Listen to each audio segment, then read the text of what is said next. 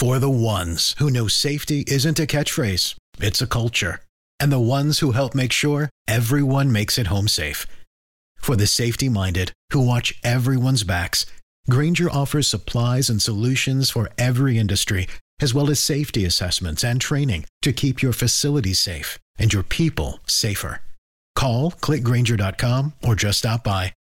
Grainger, for the ones who get it done. When you need mealtime inspiration, it's worth shopping Kroger, where you'll find over 30,000 mouth-watering choices that excite your inner foodie. And no matter what tasty choice you make, you'll enjoy our everyday low prices, plus extra ways to save, like digital coupons worth over $600 each week. You can also save up to $1 off per gallon at the pump with fuel points. More savings and more inspiring flavors make shopping Kroger worth it every time. Kroger, fresh for everyone. Fuel restrictions apply.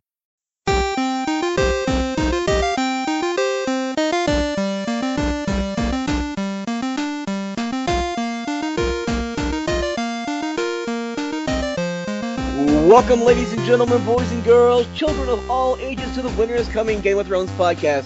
I'm your host, Razor, and I'm here with Cory Thone, Cory Smith, Isis, and our very special guest, all the way from the UK, Sarah. How are you doing, Sarah? I'm tired. How are you? Well, I'm tired too, but probably not for the same reasons you're tired. What time is it over there? So it's 1:45. So last night I stayed up until 2 to watch the episode because I was afraid that I would sleep through it. And then I was too excited afterwards to sleep, so I just watched it again. Well, that's and pretty... then I went to work. I love it. Be honest, you watched the Night King scene at work too, didn't you? Yes. Although not as much as I watched Arya and Gendry's sex scene last week, which I guarantee you went over 100 times. At one point, I was at work, and I was having a bad day, and I was like, I'm just going to go to the bathroom and watch them do it. And I did. And, like, someone I work with came in, and she was like, what are those sounds? That's Arya and Gendry, don't you know? God. It was a low moment for me. That's amazing. Well, let's get into the nitty-gritty of this episode. This was the big battle for Winterfell, the living versus the dead. And Cory Smith, things started out pretty cool. We got a Gandalf moment from Melisandre where she kind of walked in. It wasn't like the Gandalf from Helm's Deep. There's your Lord of the Rings reference for the night. But it was a kind of a Gandalf moment. She just appeared out of nowhere and lit some swords on fire. What did you think about that? Is that what happened? I really couldn't see much. I was kind of confused. Oh my God. Like beforehand, before the episode started, everybody's like, turn up your TV brightness. I cranked, like, my TV has a backlight. I cranked the backlight up. I cranked the brightness level up. And still, like, we were like, what the fuck is going on in half this episode? And but that aside, Melisandre showing up super early was kind of a surprise for me. I think we all kind of talked about how we thought she might show up at some point during the battle, but it would be more of a Eomer or Rohirrim showing up at the end of the Battle of Helm's Deep as opposed to at the beginning. And so that was kind of shocking for me. But I did love all the Dothraki Aurochs getting lit on fire, and then they immediately all died. It was lit. It was lit for like 5 seconds. I was like, oh great, we're gonna be able to see something this whole episode, and then they all died. They all died like immediately, Isis. Like the Dothraki, right? Like we've been told, we saw it in season 7. Dothraki on an open field fuck you up, right? And they had lit swords this time, and they got fucked. Like, they got properly fucked. Like, did you think the Dothraki would get smashed that quick? You know what? Actually, I did. Especially, you know, being a person that was in the military, they had nothing behind them whatsoever.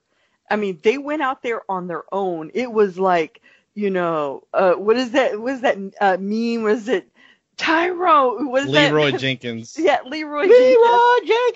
I mean, it literally was like Leroy Jenkins. And I kept on going in my mind going, this is not good. Like, I understand who the Dothraki are, and they are a formidable bunch. But yeah, no, they basically try to take on all the dead from all these other houses that they just brought along with them. There was just no way. And the fact that, you know, you see Danny and Jon perched up there and they couldn't see that they were outnumbered. I mean, if I was, again, thinking about my military hat on, if I have a dragon who can spit fire, and at this point, you know, the ice haven't kind of rolled in and the cool air hasn't rolled in, I'm going to be throwing, you know, freaking fire bombs just to see what's there in the field. Right. I mean, I just really didn't understand why they were just perched there, just like, yeah, we're just looking. I mean, it was ridiculous to me. I thought that was pretty absurd. I'm on board with this ridiculous military plan. The dragons should have been brought in first, and like they should have burned the front lines of the undead. My favorite picture, and I did the screen cap recap today. It'll be up tomorrow, but I got a picture of that one Dothraki who has surprise face when he's charging in. He's the first guy, and he looks up at the giant like, "Oh shit, what did I do?" Like, you gotta bring the dragons in first, right? There's lots of things. I don't want to talk like a military strategist or anything, but from what I know, and now granted, the Dothraki are not like the traditional cavalry or knights or something. These are different kinds of mounted units, but like they specialize in open combat in the field. So even though it's a mounted, you know, division, you don't really send first. They're right. Dothraki, so it's different, so fine. I honestly thought while I was watching, you know, that go down, that it was going to turn into like a Pickett's Charge kind of situation, if anybody here is a history buff or anything. I catch what you're saying, yes. Yeah, but I don't understand the thought process. And granted, some people have pointed out that Jorah looked really surprised whenever the Dothraki charged. It was like, I didn't tell you to do that, and just kind of went with them. They got amped because they had fire swords, and they got smashed, and like nobody told them, hey, don't. But, you know, it was an absolute, like, what were you going to accomplish? I just think it maybe was like that to show that they still don't understand, like a lot of them don't understand what they're up against at that point still. Because what are you going to do if you get out there? You can't just charge through forever. If you break the front line, there's even more behind. I don't know. It just was stupid. Yeah, but like we saw like there were like rows and rows and rows of undead. They were just kept coming. But the shot of all of their swords on fire, slowly getting put out like the candles on a 90-year-old woman's cake, one at a time. Was really something to see. So that was a great shot, but it really drove home what they were up against, I guess. But I also liked when everybody's just kind of looking like, what the fuck just happened? The horses are running back, and then the Dothraki are running back off the horse like, nope, nope, nope, nope, nope, nope, nope, nope. Yeah, there were a few Dothraki that like just started running, and they're not stopping until they get to a port somewhere. Take me back over that way. And I thought that the Knights of the Vale should have been used. They were used in the Battle of the Bastards very well, by the way. Sansa brought the Knights of the Vale, and they destroyed Ramsay Bolton's army. And that was that army was locked in a pincer move, a double envelopment, if you will. And they had Jon Snow and everybody dead to rights, and that's what a mounted cavalry with armor should do. They break through the lines and destroy things. Like, they just wrecked house. But we had unarmored Dothraki going in. I don't know. It was just really weird. I was worried about Ghost Sarah, but we saw him in the trailer for the next episode. Oh, yeah. So I'm pretty happy about that. But yeah, I took a screenshot for you. Yeah, you saved me. You saved my feels. I was very upset for a minute. What I want to ask you is, Melisandre comes into Winterfell like a boss, right? Like Valar Morghulis to Grey Worm, and he's all, yeah, Valar Dohaeris. It was a pretty cool moment. And then she looks up on the battlements, and she and Arya share a moment, and that's a callback to the last time they saw each other in season 3, right? Yeah. That was pretty good. Like, your girl sees Melisandre, and now that we know that Arya was destined to kill the Night King, I guess, take me through how you felt when Arya sees Melisandre. Like, what's going through Arya's head? You're an Arya fan. It's funny because I was watching with my brother, who absolutely hadn't seen any spoilers, and as soon as she looked at Arya, Dean went, Arya's going to kill the Night King. Really? Yeah, that was enough. It was so pointed. I mean, I'm in episode 2. I remember watching the credits for episode 2 going, Carston Hutton, please don't show up. Please don't show up, because I've pinned so much hope on Arya's survival. And so I knew that she had to survive until at least after she'd met Melisandre. Right. So seeing her pop up at the beginning of the episode was a bit like, but yeah, it honestly, as soon as they locked eyes, it was like, something big is going to happen with this girl, because that's what Melisandre does. She kind of mooches into the situation and she stares somebody down, and then that person becomes important. It's kind of her thing, yeah. You know. She's like reverse Bran. At least with Melisandre, you find out why you're being stared at creepily. That's great. I love it. That's so true. Yeah. I think Bran's just doing it to troll people, really. Like, what else are you going to do all day? You can't walk. I'm just going to look at people out and quote themselves back at them just to be a dick. That's funny. So, Melisandre also contributed to this fight by lighting the trenches on fire. That was a pretty cool moment.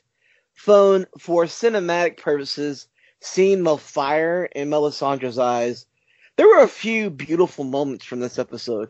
The fire in Melisandre's eyes, the Dothraki's fire going out when they got to the dead, all the dragon scenes, like the dragons when they were blowing fire and there was clouds above them, and then when they went up, when Jaime and Jon went up above the clouds and were talking, all that shit was pretty cool cinematically, right?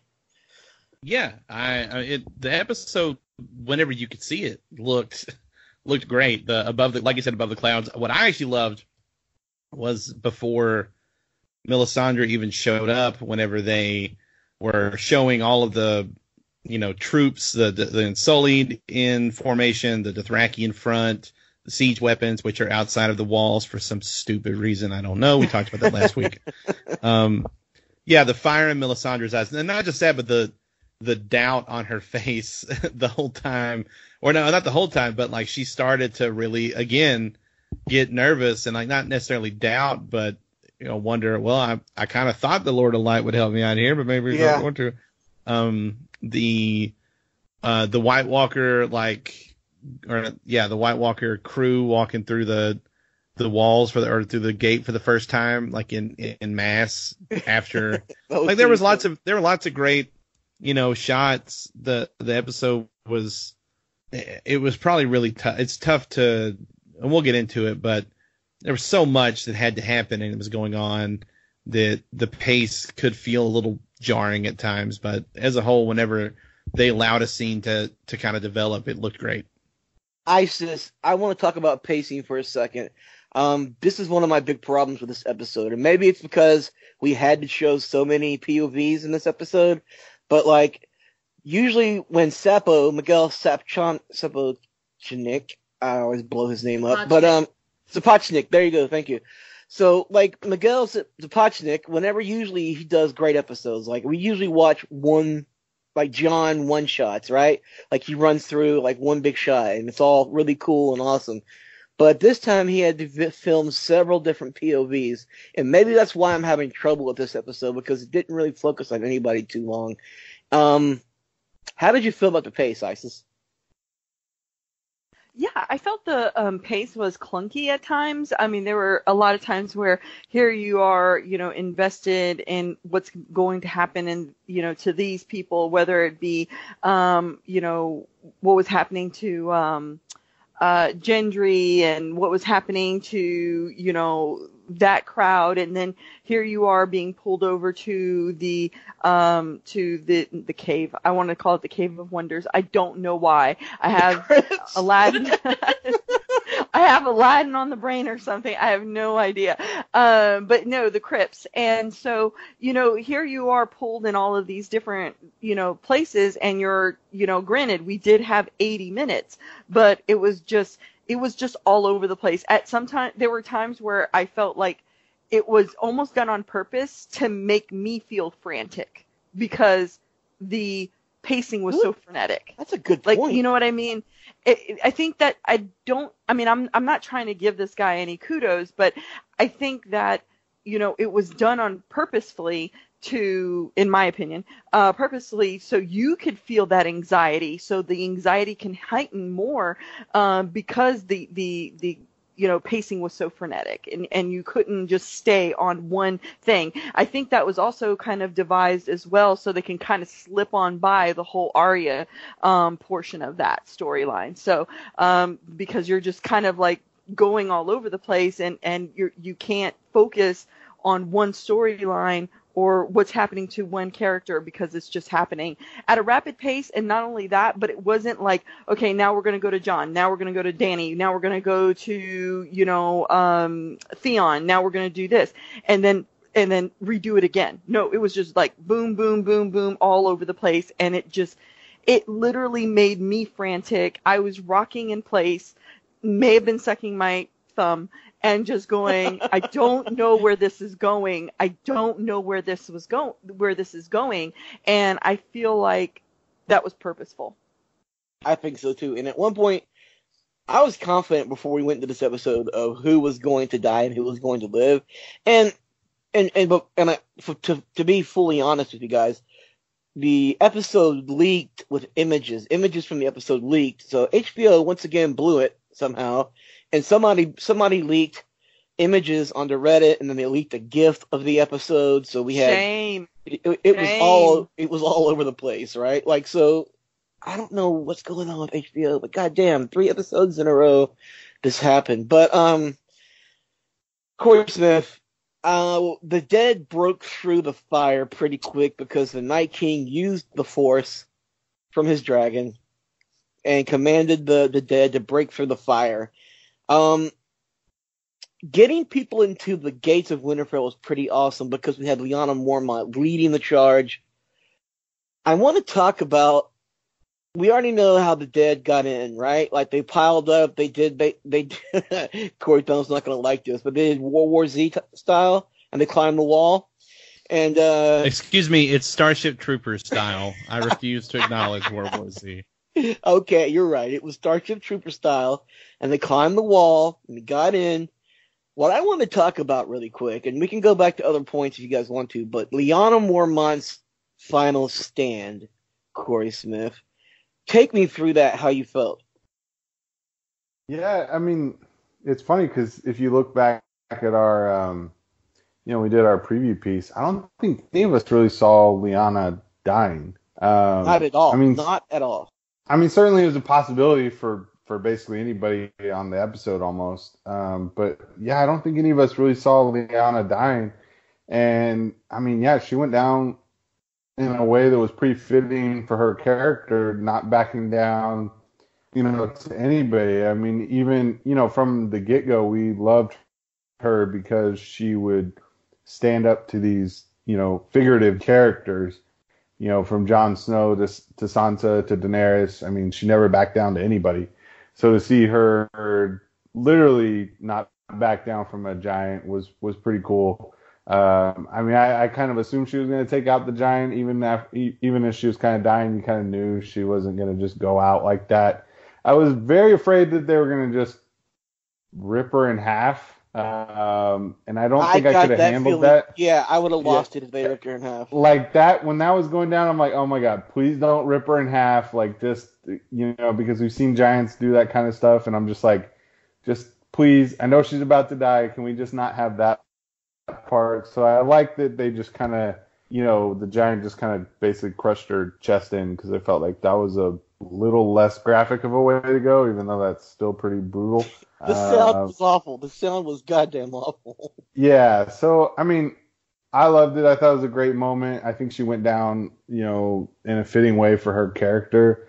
I really thought that he was going to bite her head off. Like, he was, like, going in to, like, nibble on it or something. Yeah. Like, yeah, that's what I thought it was. And I was, I again, curled up in the fetal position. And I really thought he was going in there. But, you know, you have to respect a person who turned a character who was supposed to apparently only be on one episode. And yeah, they wrote her one line. Yeah, for one episode, and this girl is turned this into a multiple showing. I mean, I mean that really just shows you what, you know, even the words on the paper don't really even matter. It's what you make of the role. And I just feel like it was really a fitting end to that character, even though she was only supposed to have just one episode. Yeah. I agree. It was nice. I hated that we lost her. But the fact that she took the giant out, even after her chest was crushed in, that was a pretty cool moment. Yeah, I don't mean to interrupt. I mean, I know you said hate that we lost her, but and we can talk about this more in general later. But we had to lose some people we hated to lose. You know what I mean? Like, I know we lost Ed and we lost Beric, but I don't know how much. Necessarily, I mean, we like those characters, but I mean, were we really attached to those characters? I don't think so. So we had to lose some people, and obviously Jorah was pretty rough, and Theon, but you know, we had to lose some people that were unexpected, that we were attached to, that maybe necessarily didn't have that much story left. And Lyanna, I mean, like you said, they only wrote her for one line, so she was basically kind of living on borrowed time in that sense. So, I mean, it made sense for her to kind of go. Cory, and I'd like to expand on that, because I think, in my opinion, my hot take, not enough important people died. Not enough people that if you want to get into that, let's get into it, because I'm 100% agree with that. A lot of people are taking that 100%. Yeah, so I agree with you. I just wanted to kind of pull that thread, and maybe we'll address it a little bit later. But I really felt like there were some more people that could have, you know, for sure died. Sam, and so I really feel like that, you know, that's something that we really could dig into. Yeah, let's talk about. I mean, let's get into it. I had 7 or 8 people over last night. We all watched in a group. And that was kind of a common complaint, was that not enough people died, and that kind of makes us sound like sadists or something. But, you know, they tease so many people dying in this episode, and every single time someone would come up at the last second and, you know, knock the wife off of them or something. And honestly, it got to the point where I knew the Night King was going to die when about 15, 20 minutes left in the episode, they made it look like literally everyone was going to die. And that was where I was like, okay, well, they're not going to kill everybody.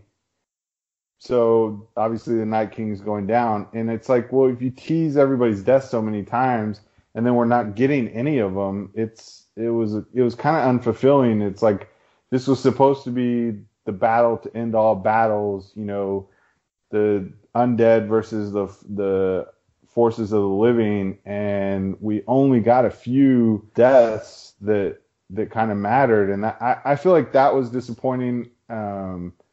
Just because. Go ahead. Let me talk about that. Like, okay, so number one, I was very disappointed in the fact that the White Walkers were not used until the very end. In fact, they didn't do a goddamn thing but have a cool entrance into the castle. Like, they had a cool entrance. And then when Arya snuck past one of them, their hair flipped up. And that was pretty fucking cool. But other than that, they didn't have anything else. Like, it was boring. Do you agree, Cory Thone? Like, we had nothing from the White Walkers. The Night King kind of did a few things on his dragon, and he resisted dragon flame from Daenerys. But as far as main death, Sam really escaped too many near-death experiences for his lack of fighting skills. And Brienne, Podrick, and Jaime were swarmed. One of them should have died at some point. What do you think? I agree with those last two statements that Sam definitely should be dead. That was, it was just crazy, him not dying. Although, you know, in the past, Sam has just, like, sat behind a rock and not gotten taken by the White Walkers for some reason. So maybe they just don't want him. Brienne, I like everybody was shocked that Brienne, Jaime, and Pod all made it out from the front lines alive. That was weird, but the real reason I wanted to jump in line is to counter the point you made, David, where you said that, you know, you were disappointed the White Walkers didn't do more, right? You know, we just got done talking about the poor battle strategy of having your mounted cavalry in the front line. Let's give some credit to the smart battle strategy of the Army of the Dead, because if a White Walker goes down, so does a percentage of their fighting force. Why would they be anywhere near the battle until it was over? You know, they don't need to be. This is there's 100,000 zombies in front of them. Let them kill everybody and then go through and, you know, if you find something of interest, take it, I guess, or whatever they were doing there at the end. Besides flexing, I think this was the first time we'd seen any type of emotion from, you know, the Night King and stuff. He smiled and all that jazz. So he was also walking like Vince McMahon when he was walking up to Bran, swinging those arms. But yeah, somebody's about to get their ass kicked is what I was thinking. But what was that interesting? No chance. No chance. No chance in hell. Yeah, exactly. Right. So, you got. I think a lot of people have said that same complaint, David, that the White Walkers, and I agree, I was expecting to see, like, you know, Theon or Arya or someone, Grey Worm, like fighting a White Walker, you know, not the Night King, but a White Walker. And it's like, then when you think about it, why would they even bother? It's like they have enough troops to lay down on top of fire so they can walk across them. Why would they bother being in front? So that was just something I wanted to say. A lot of the criticisms that are coming from fans, not all of them, there's some very legitimate criticisms about this episode with or decisions made narratively, but like a lot of them are, I wanted this and I didn't get it. And like, I understand that because I've been that way. But when you take a step back, it makes sense for the White Walkers to not be involved. Sarah, a lot of people are upset because their theories didn't come true from this episode. What do you say to that? Well, my theory came through. Well, of course yours did. When I say my theory came true right down to where the blade entered the Night King's chest. I wrote this huge post about why Arya was going to kill the Night King, how she would do it, why it related to her arc, and it came true. So for me, going on Twitter after the episode and seeing all of these people being really butthurt was just sort of icing on the cake for me. But I did want to go back to the point about the amount of characters who died in this episode. And it's an absolutely valid criticism because it's really not realistic that, like, at the end of the episode, you've got Tormund and Gendry on top of a pile of bodies, the only two surviving, and they just happen to be named characters. But I've never seen a major death on Game of Thrones that didn't make sense to me. I've never seen a character die and thought, oh shit, they were right in the middle of their story. It always seemed like they came to an organic end and then they died. So in considering the characters who died in this episode, I try and consider their ongoing story arcs and whether or not they're finished. So I actually wasn't expecting a lot of people to die. I really wasn't. I knew Sansa was going to survive. I knew Tyrion was going to survive. I was very strongly convinced that Sam was going to survive. I know everybody was thinking he might die because he doesn't have that much combat ability. But going back to episode 1 where Bran urged him to tell Jon about his parentage and his conversation with Daenerys, I think he has a much bigger role to play in this simmering beneath the surface tension that's now about to erupt because Daenerys knows who Jon's parents are. So, I mean, I was irrationally nervous for certain characters who I really care about, but I never expected Jaime, Brienne, Arya, Gendry, Bran, I never expected any of them to die. I thought we would see a massacre of secondary characters. For example, Podrick. I was surprised that he survived, but I was actually gonna ask you that, because I felt like Pod and Brienne both had come to a point narratively where it would make sense if they were to die, and not like I don't think Jaime had. So I agree with you on Podrick, but with Brienne, I'm just curious because I know that you know more about a lot of stuff than I do. You read a lot more than I do, but there's. I felt like Brienne getting knighted and, you know, becoming Sir Brienne and then getting to, you know, die as a knight, protecting Winterfell, protecting the Stark girls, protecting the North and Catelyn's home, or, well, her, whatever, her home of her husband, whatever. But that felt very poetic. I thought that's why I was kind of prepared for her to die, even though I'm glad she didn't because she is one of my favorites. But I just... was curious your thoughts on that. So back in season 5, Bronn asked Jaime how he wanted to die, and Jaime said, "In the arms of the woman I love."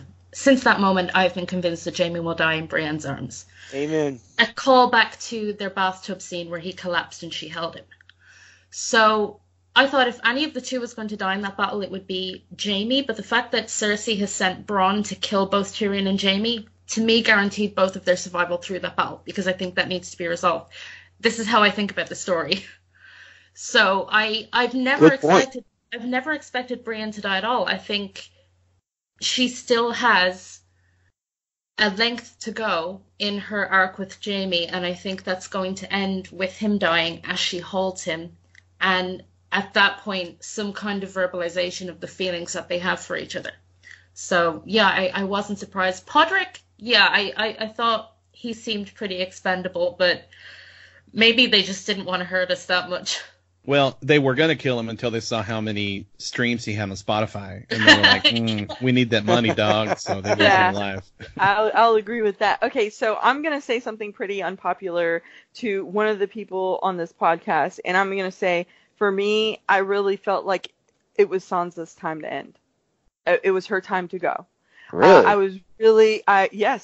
Unpopular opinion by some people, not all people. But I really thought that, I really thought when she had that night, I don't get me wrong, I enjoyed the moment between Tyrion and her. Enjoyed the moment, but I really thought that she was going to go out there and she was going to go ahead and fight, using her sticking with the pointy end, and she was going to defend her people, the people that are in the crypts with her. And she didn't, and that was really kind of just. It was par for the course for her, to be honest, to take pock shots at other people who are actually wrecking dicks. But then, when the time comes, she really didn't do anything but run. So I really felt like that. For me, I thought it would have been a really cool ending, for her to go ahead and go out there and. Try to save, maybe a child or something to show that, she kind of has some skin in the game. You got to have some fucking skin in the game. And I just don't feel like she's got skin in the game. She's just been sitting in the back ways. She's sitting here just throwing shit at other people. And just like throwing rocks and pebbles at other people and trying to shade other people who are actually doing something. So I'm going to say that right now. Let me break in with this. I have become slowly over the past couple of seasons a Sansa fan. I'm sorry for that. No. I mean, I'm not a diehard Sansa fan, but I'm a diehard. I know you are, Sarah, and I'll get your thoughts on this. But I kind of thought it was poor writing to have Sansa take a shot at Daenerys in the crypts, because She blamed Daenerys. This is all your Dragon Queen's fault, right? And shout out to Missandei for sticking up for her girl. Missandei fucking spoke up, and I was like, thank you, God.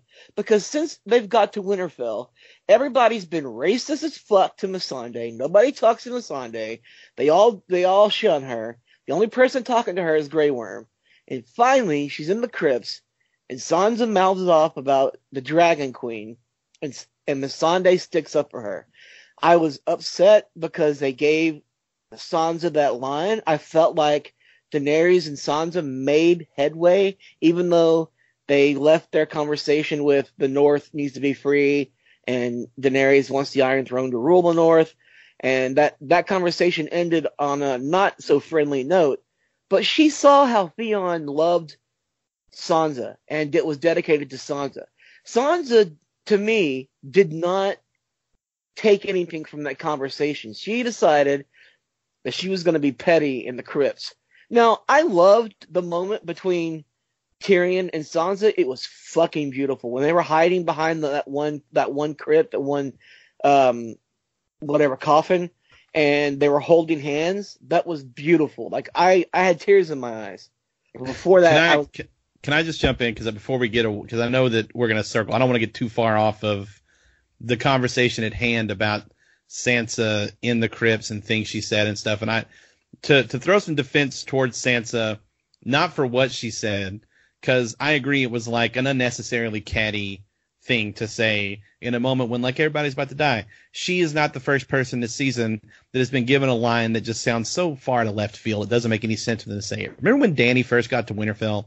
And we're like, listen, Danny, I know that you like haven't. We talked about it. You haven't been trained on like, you know, any like real training about how to deal with Westerosi people or customs or, but like you know how to read a room and like this thing up there, the dragons can eat whatever they want. And it's like, yeah, thanks. All right, you contributed nothing and you made things more tense. And it's like that's not the first time this season that they've, and it even going back to season 7, whenever they were manufacturing that conflict between Sansa and Arya that we all were like, this isn't going to end any other way except them coming together. Like this stuff with Sansa and Danny, I don't know how it's going to end, but it almost feels so forced by the dialogue. It almost isn't. It's not even clever. It's just like pot shots in weird moments. Yeah. And because like when they had that heart to heart when they had that sit down was the only time that the dialogue actually felt, I don't know, like organic. Organic, yeah. It didn't feel organic with Danny in the beginning, and it didn't feel organic with Sansa in the crypt there. And it just really stands out because those are two characters that typically are pretty fleshed out dialogue-wise. So anyway, that's all I wanted to say on that. I know you've got some thoughts on Sansa's crypt scenes, Sarah, so please hit us with it. Well, I mean, I have to completely disagree with Isis that would have been a good end for her. I mean, did you also expect for a Tyrion and Varys to jump out and fight? I mean, why her in particular? Well, I mean, this is the thing is that at the end of the I'm gonna say something. This is the thing. At the end of the day, she's been talking about how Winterfell is her people. These are her people in the crypt. Not that Tyrion and Davos, Tyrion and what's his name? They're not Varys. Yeah, that's not their people. They're there because they're again supporting Daenerys, right? But these are actually Sansa's people. These are her people that she says that she loves, that she wants the best for them, and they'll never forget. Well, shit, I won't fucking forget that my own damn wardeness of the North didn't do shit to help me. Just saying.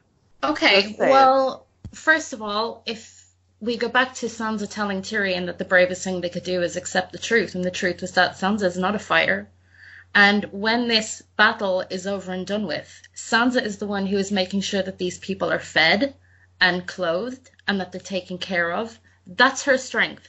That is what she excels at.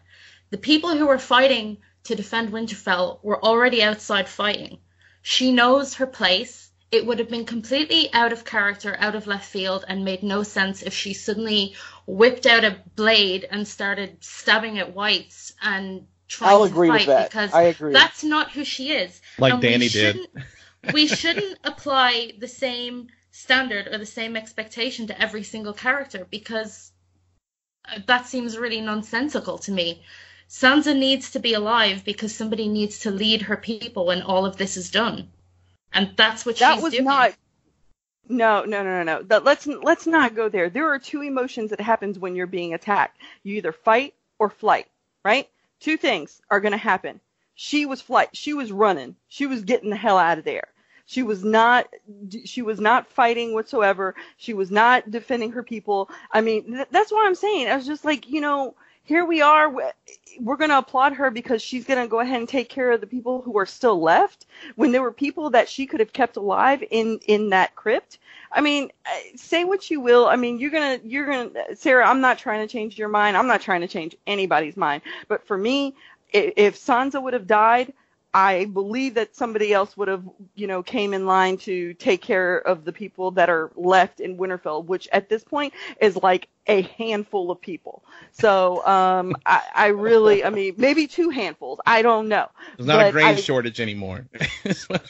Yeah, I mean, there might be a baker's dozen left at Winterfell at this point. But again, you know, I mean, there are times that people are called to that are called to moments where they may react out of character because that's what they're called to do. You're right. Sansa will never be that person. And for me, that she seems like that to me, I can't respect that.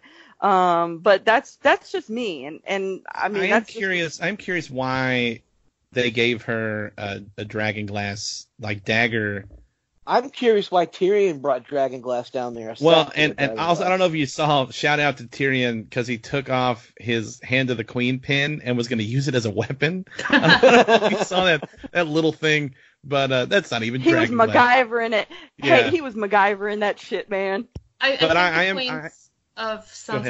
think the point of Sansa being given that dagger was just more about her relationship with Arya than... Okay. They show fair. Having any intent for her to use it. I think it was fair. Just trying to show that Arya cares about her and wants her to be safe.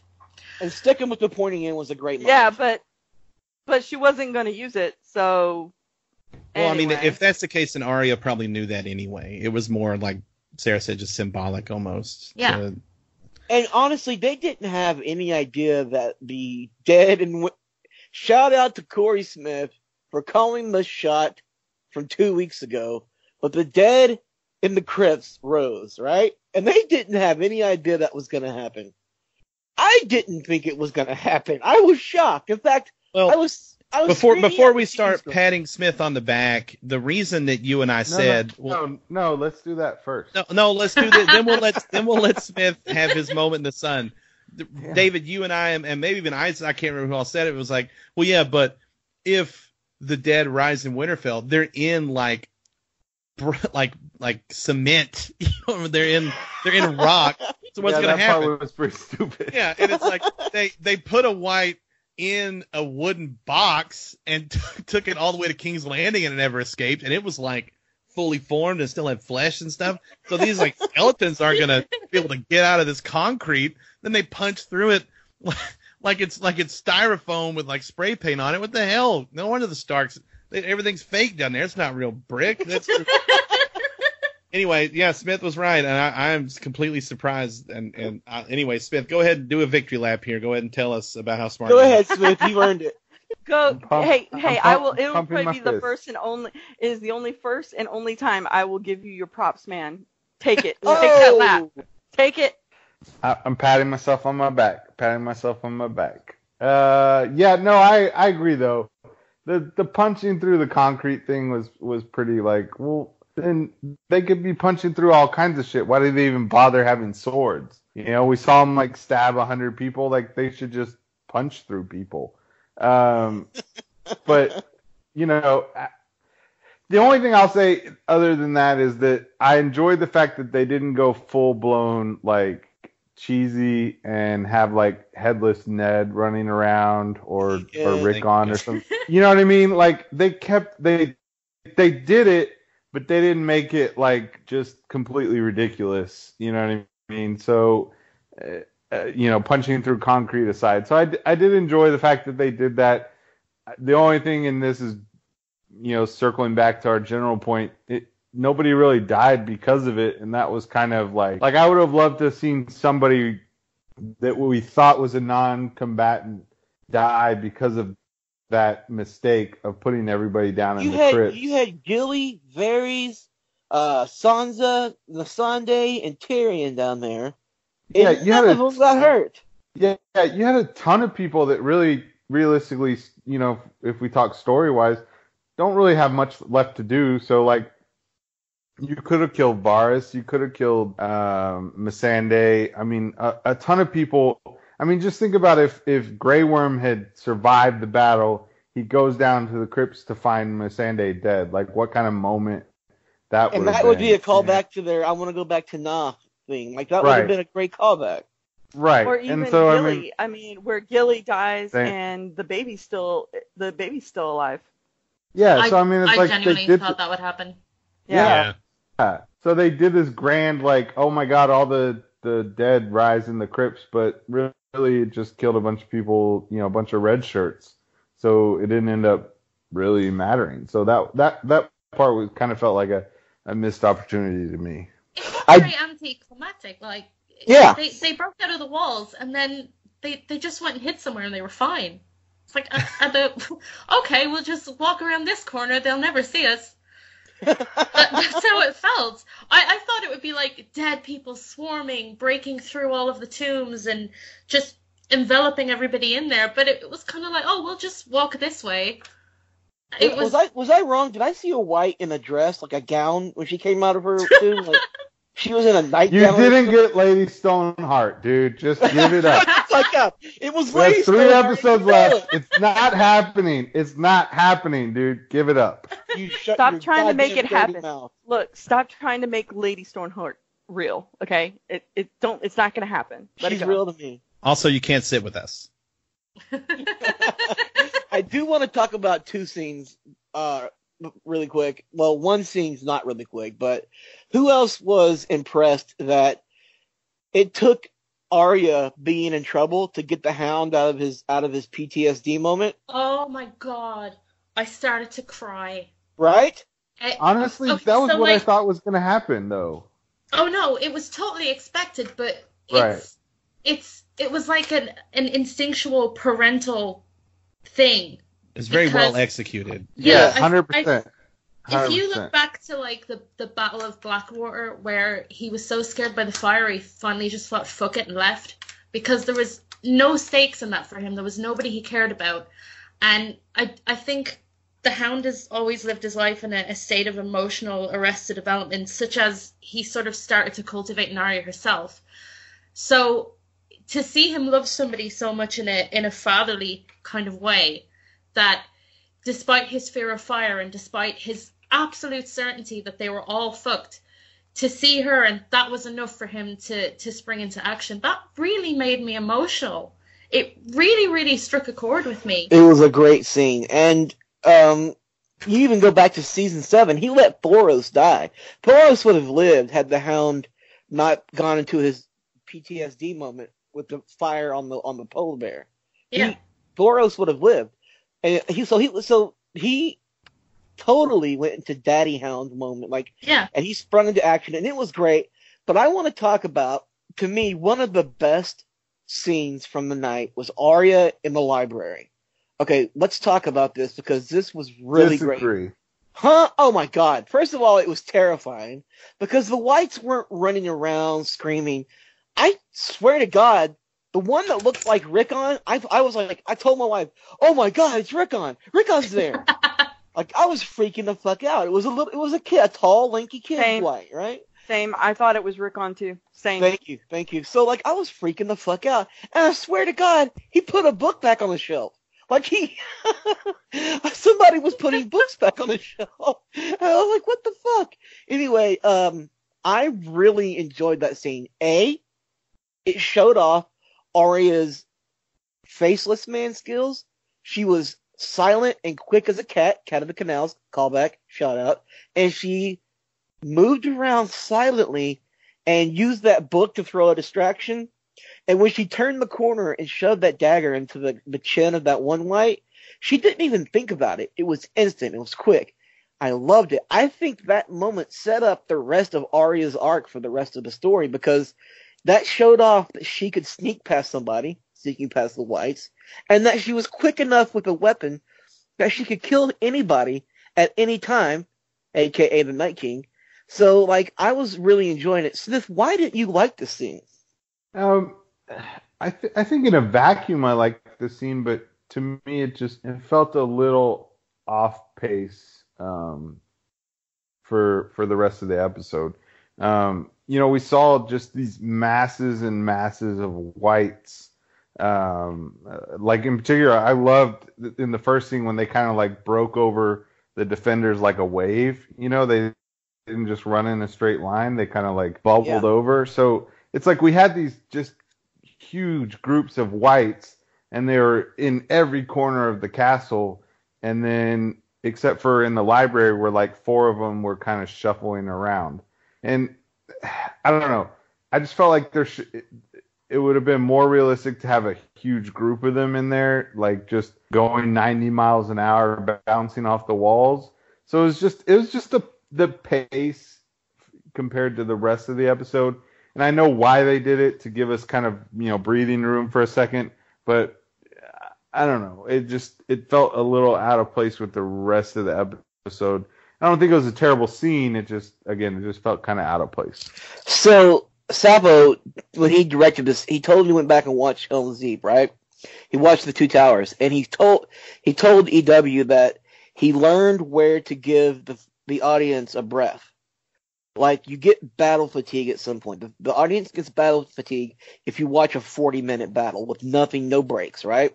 So this was totally that scene where Gimli is not the beard! It was that scene, right? It was him and Legolas talking.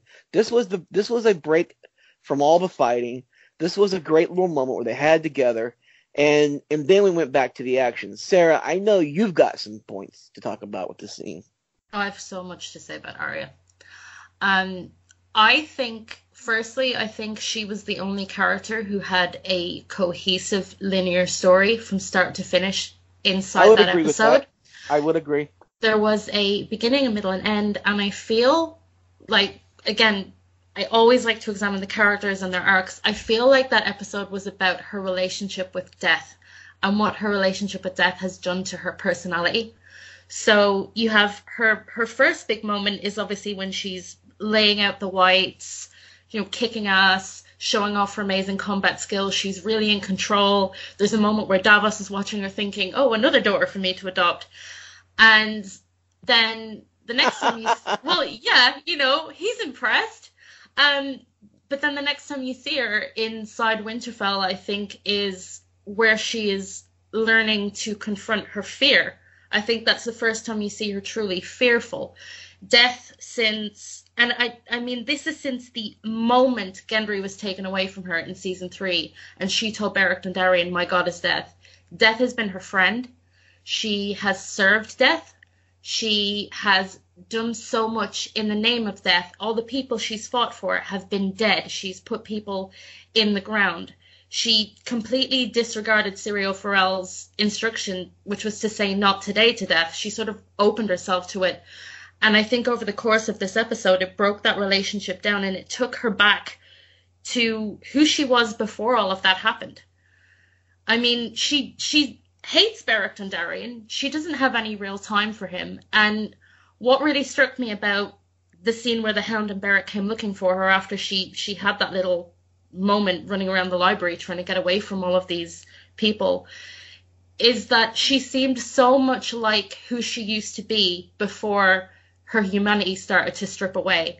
I mean, the Hound had to pick her up and drag her away from Beric because she was... And that was an emotional moment. That was very emotional. She was so desperate to save his life, and that is who she used to be. She tried to save people. She tried to protect people. She wasn't trying to put people in the ground. So that was a really emotional moment for me because I feel like this season, I think since season 7 has been about Arya reclaiming her humanity. I mean, I totally want her to give up on her list. The only person I wanted her to kill this season was the Night King so she could kill death and end her service to him. So that whole moment with Beric and with the Hound I thought was beautiful because it was the real her, the emotions and the passion in her nature that she's tried so hard to keep down just came flooding to the surface, because this is the end of the world and she's finally been confronted with what death really is, which is destruction and darkness and a part of her personality that I don't really think she wants anymore. I really enjoyed when they got to the room and closed the door and Beric had his last moment, she held him. That was very, very emotional moment. And then I really enjoyed, and this is why Melisandre, honestly, this is the only real reason Melisandre was there. I liked that Melisandre was in the corner of the room hanging out. and then it's like, you know, he served his purpose to the Lord of Light. No, and it immediately you go, oh my God. All these seasons back, we find out that Beric Dondarrion has been brought back, you know, 7 or 8 times by Thoros. And his only purpose from being brought back from the dead was to make sure that down the line, in a rural northern castle, that one girl would escape death and have a chance to kill the Night King. I thought it was amazing. Yeah. Amazing storytelling. I mean, not just that, but the idea that, because I've seen a lot of similar criticisms levied toward this episode by the same people, the same criticisms that were levied toward The Last Jedi. And one of the big ones, the two big ones, and actually right now we can talk about this in a minute if you want to. I don't know if you guys know this or not, but the third highest trending topic right now on Twitter is Mary Sue, and it is. But most of the most retweeted things are people saying, you know, this is stupid, you insults are dumb. But anyway, so that is that phrase that was also, you know, thrown toward Rey and now being thrown toward Arya, like she didn't spend 7 seasons training for this. But you know, the big thing is the idea that Game of Thrones was so focused on wanting to subvert expectations that they sacrificed storytelling, which is something that they said about The Last Jedi, which I also disagree with and have disagreed with, you know, vocally, even with David on some things about it. I know, and I love The Last Jedi. Yeah, but I think one of the big ones is the idea that everything has to serve a purpose in order for the thing that, like Azor Ahai, right, is something that people talk about. It's been mentioned on the show. It's a big thing in the book, right? Like Beric, his whole life, he kept being there toward the end. He was brought back however many times so he could throw his sword, not even use it. Throw his sword at a zombie to save an 18-year-old girl. Period. That's it. His entire reason for being there is pretty much done. He held back and got stabbed a bunch as like icing on the cake. Like that was it. He had a Jesus moment. Beric hit the cross pose hard. That was some Creed shit right there. That was some with arms wide open. Yeah. So. But not just Beric. I mean, it's everybody. It's everyone. Melisandre's whole thing was to come back just so that she could, because I mean, obviously the flaming Dothraki swords were just her being like, "Hey, you want to do something dope?" Like she didn't think that was going to help. But the whole reason that she came back, the Lord of Light was like, "Hey, you need to go back there, and you need to make sure that Arya remembers that, you know, blue eyes," and just drop that phrase. And not today. And not today, exactly. All the things, like Sarah said, all the things that, you know, she was taught before and taught before the many-faced God. And, you know, I think it's a great analysis of this episode with Arya. And I think, you know, I think it was a really important scene in the library where we got the Jurassic Park kitchen scene again, but in a library in Westeros, as opposed to, you know, in a kitchen in a theme park. But yeah, it was. I mean, just the little things like, hey, her blood drips louder than she walks. You know, they really were selling it home to you like, bro, this bitch is it. Like, she's 100% that bitch, and she's going to do it. And they really sold that, and people just weren't paying attention, to quote Ramsay. Because I wasn't paying attention. I didn't expect that. Exactly. If you weren't paying, if you thought this had a happy ending, Jon Snow killing the Night King, yeah, you haven't been paying attention. I honestly, oh, go ahead, Sarah. Sorry. If you've been paying attention to the storytelling and to her arc and her relationship with death since season one, I saw this coming a mile off. I thought that I don't know if we mentioned on the last show or if it was just in our conversations in the chat, but I really thought we were going to get a mirror of how Ned beat Arthur Dayne with 1v1 Jon and Night King, and then Arya last minute saves Jon with a stab in the back. Yeah, and that's what I thought. And that's and I was like, yeah, and then they'll do a thing where they don't actually tell anybody that Arya did that, just like Ned, and then Jon can be like the quote unquote prophecy. Even though there isn't a prophecy, this was just humanity. And that's the thing about Arya and Jon. Like, everybody had a role to play. And the people who were mad about Arya getting to kill the Night King, Arya getting to be that person, A, weren't paying attention and don't like it when their theories are wrong, which is stupid. Yeah. But B, are just overlooking everybody's contribution to get to that exact moment. Like, everything from Bran giving her the knife to, you know, Jon and all the stuff he did at Castle Black to, I mean, the Mormonts, like, everybody had this super specific role to play. And it actually, in my opinion, came together really well at the end, except for the Dothraki. I still feel bad for those dudes. They straight up got they got hosed. They got hosed. Yeah, they were totally sacrificed. So I want to break in here, and I mean, I've been on the record for a long time that I'm an Arya fan. That's my homegirl. She's the baddest bitch in the game. She's that one. She's that girl who's going to be just ride or die. And I've always loved that about her. But I will say this, as much as I enjoy her scenes, I'm not going to lie, did not see it coming. I thought for sure that she was about to get back into this fight. Thought that, you know, she was going to be the one to go ahead and, to be honest, I thought she was going to probably kill that freaking dragon, the ice dragon. And then Jon was going to be the one to go ahead and kill the you know, the Night King and stuff. And then when she came out of nowhere and the wind just blew the hair back of the White Walker, like, it basically was a wig snatch. It literally it was an amazing moment. Wigs were snatched. I died, and then I came back again, and I died again. And then she brought me back to life. But as soon as he got her, and I was like, oh, here it is. And when she dropped, even when the moment that she, in hindsight, now it all makes sense. But at the moment when my emotions were high, I was just like, oh my God, he's about to strangle her. And then she drops the knife. I actually thought that it was going to be Bran who was going to grab the knife and stab the Night King, you know, just so that way he can be a part of this, you know, since he was like basically like in the Matrix for the entire episode. Yeah, he was a dick. Yeah, he was like, just like, I'm just going to sit here and take a nappy nap.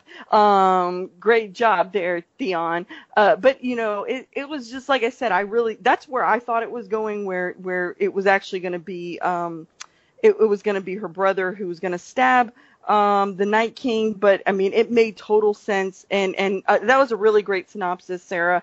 You know, I completely agree with you. Anybody who, you know, watches it with the second blush, and all the context and all the things that have happened throughout the years, you know, with her story arc. Yeah, she definitely has the most fleshed out story. And that dagger moment was foreshadowed in season 7 when she dueled Brienne. Yeah, that's how beautiful exactly, that was. But I wasn't even thinking about that. Like, dude, I am a fucking ball of nerves, you know. So I'm not even thinking about that. Like, I'm about to shit myself, and you know, and I'm just over here mainlining fucking red wine, and I mean, I was not thinking that. I was thinking like, oh shit, here's one of my favorite characters, if not my favorite character, is about to die, you know? And then when that happened, I was just like, I jumped out of bed and I was like, I spilled some wine. And I was just like, that's my girl, that she is the real deal. I was crying. Yeah. Well, there was a couple of times I was crying. That wasn't it. I will say that the whole Theon, Yeah. But just okay. Let's talk about this. The setup to kill the Night King, right? Like, I don't feel like going back and hitting each and every person in Winterfell. We all know how that went down. Everybody survived. Great, good job. Let's talk about the setup to the Night King, right? So you have Daenerys and Jon. They come in on the dragons. I thought Rhaegal was dead. Like, when the way he landed, I was like, God damn it, they killed another fucking dragon. Is he not dead? I thought he was dead. He was in the trailer, somebody said. Yeah. No, he's 100%. He's in the trailer for next episode. So that's great. So I'm happy about that. He lives. So he's on dragon crutches, but he lives. Yeah, no, you can actually spot. He's got some holes in his wings. Yeah, because Viserion raked the fuck out of him. Yeah. But I thought for a second that Drogon was gonna die via a million whites on him. That was scary as fuck. But let's talk about the setup. So you had Daenerys, first of all, had Drogon Dracarys, the Night King, right? And I was very happy. I was like, it's not going to kill him, but this is a fucking cool moment, right? And then for him to come out of her fire and be, like, looking at her, and I think this is the moment he smiled, right, though? Like, yes, he was kind of smiling. He did. And I want to talk about that. And his Flirton. Yeah, that's He was doing his "Can you dig it?" It's basically what it was, and I don't think that enough emphasis was made by people, because I mean it was such a wild moment. But looking back, this dude, he smiled at Danny and then threw a spear. Like he waited on her to get done with her little fire from her dragon. Like, blah, no one cares, and I'm gonna throw this spear at you. Blah, you missed. Okay, fine. But he just takes off walking after that. And, like, whenever they talked about the motivation for the Night King, and, you know, we just have to take them at their word now at this point. But the idea that the Night King was, you know, created by children of the forest to kill humans, and instead he was like, kill everything. They didn't program that right. The code was wrong. And so he went kind of crazy and just started trying to kill everybody and all that jazz. And his motivation is to end existence, either because he was programmed to, or he doesn't want to exist, or whatever, right? So if that's the case, boy, he was really into messing with Danny, and he was really into messing with Jon. He fucked with both of them. He was super into flexing in front of Bran, thinking that he had won. And like this, like really just drawing the moment out. That was some human shit from the Night King. It was. That was a lot of swagger, a lot of cockiness, and I, you know, again, just like I mentioned with the, you know, the White Walkers didn't fight anybody because why would they need to? You know, we wanted to see 1v1, Jon and the Night King. Why would he allow that to happen? And that's a great point. Why why would you allow it to happen? I could just lift my arms and have 100,000 troops again, plus more, you know, and that's what he did. So anyway, I don't mean to derail the topic, but this was, you know, a really great example, I think, of why the Night King had to die in episode 3, in that how much further could that character go from that? Is he going to go to King's Landing, really, with this army? Like, no.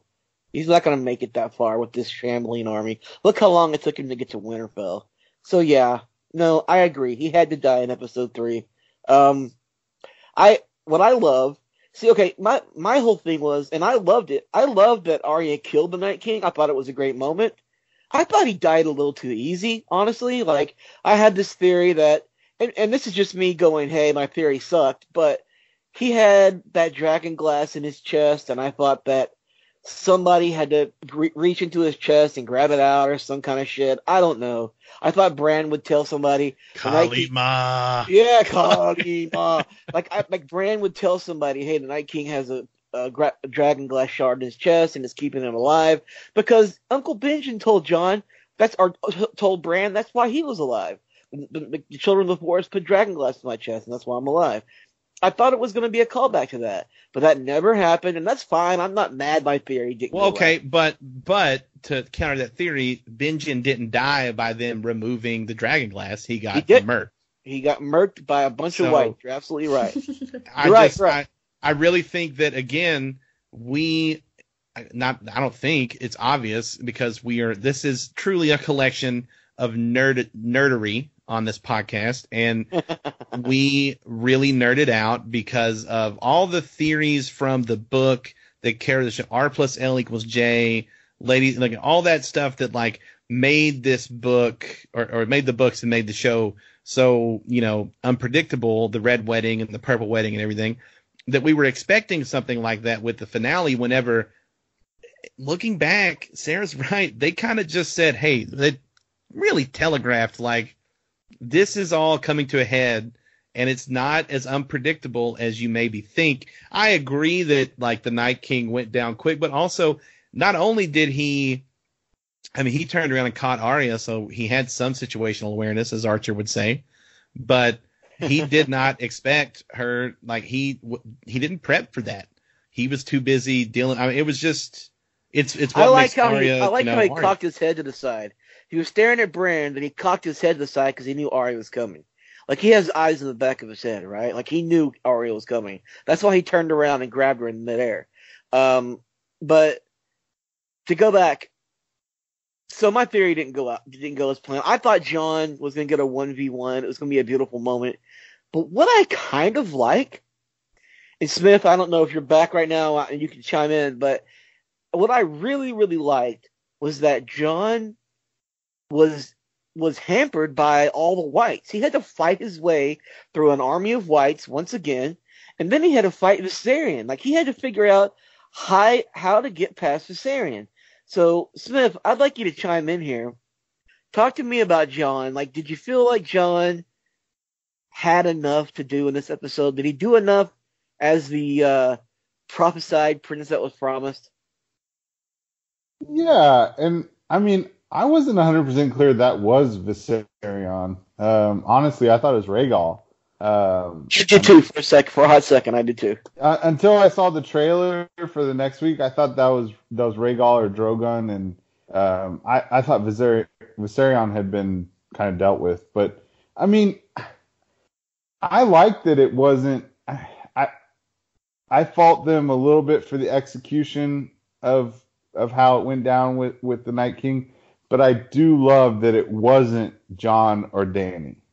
And, you know, not that they weren't doing anything this episode, but I love that, yeah, they were occupied elsewhere. And Jon is just in this, you know, I think they set it up nicely that it looked like Jon was going to do this mad dash Winterfell. You know, he's escaping whites, he's locking the door, they're falling out of the sky, and then, you know, it looks like he's going to have to fight Viserion, and, you know, I think they were kind of setting that up as like, okay, he's doing all this stuff, and he's going to get there just in the nick of time to save the day, but then he didn't. And I love that, yeah, that it happened, you know, that it was Arya that did it, but I felt like Jon did a ton this episode. I mean, he was on the dragon, which he'd only ridden like once. And everybody did a shit ton this episode. Yeah, they did. Yeah, but unless you're down in the crypts, I think everybody had a ton that they were doing this episode.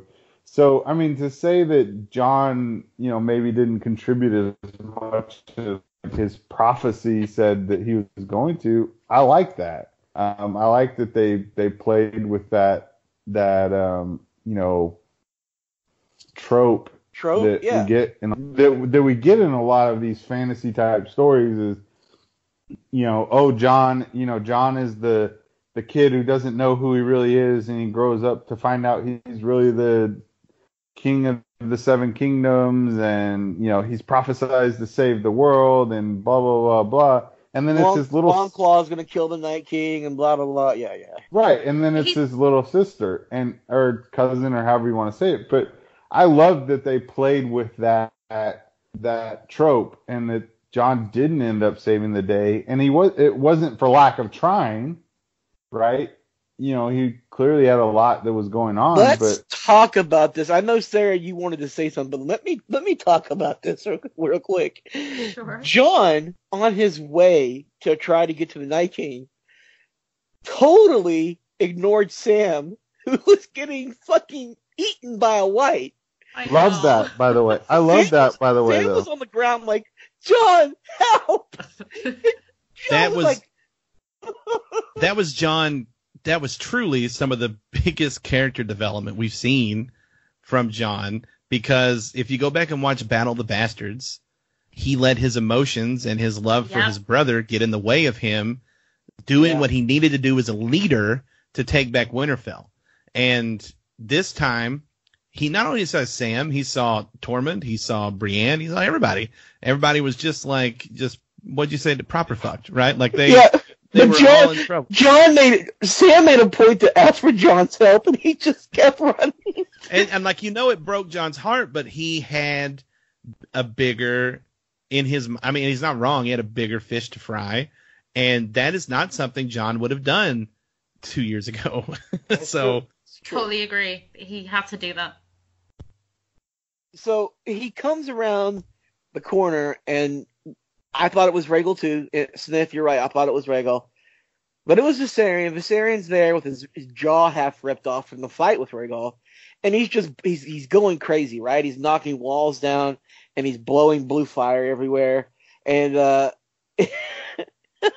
I loved that Jon got so pissed off and so frustrated that he comes out from behind the rock and just starts screaming at the dragon. Like, what was your plan, bro? What's Roda? That was. Do you know? I described it to my friend as like the last few minutes were just a lot of people like trying to demonstrate their big dick energy. So you've got Jon being like, you think you're a tough asshole. And then, obviously, you've got the Night King killing Theon.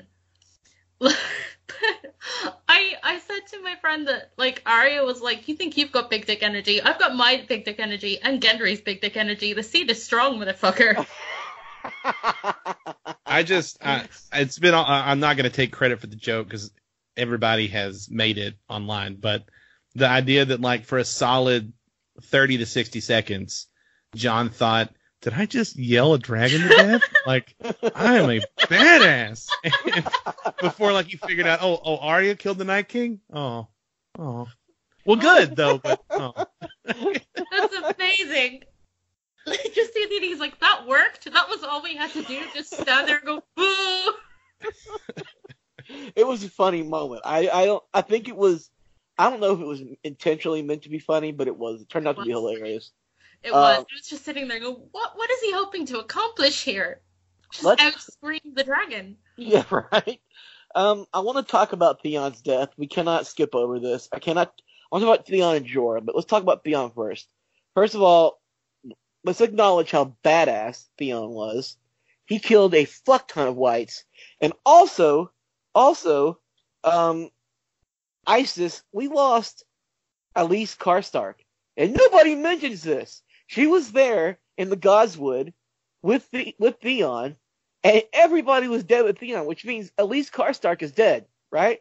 So how do you feel about Theon's last moments? Did you cry like I did? Because I boohooed whenever Bran said, "Theon, you're a good man." Yeah, no, I cried like a little bitch. I did. I cried like a little bitch, and I'll tell you why. You know, again, this was part, we knew his redemption arc was coming to an end. You know, this was it. It really was just, you know, Bran gave him what he needed to go in peace, to have his soul settled. You know, knowing that he was going back to Winterfell and he was most likely going to die.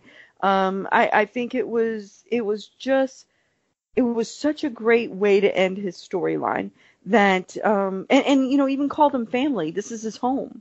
And oh my God, when he said it brought you back here, home, I was like, just sobbing.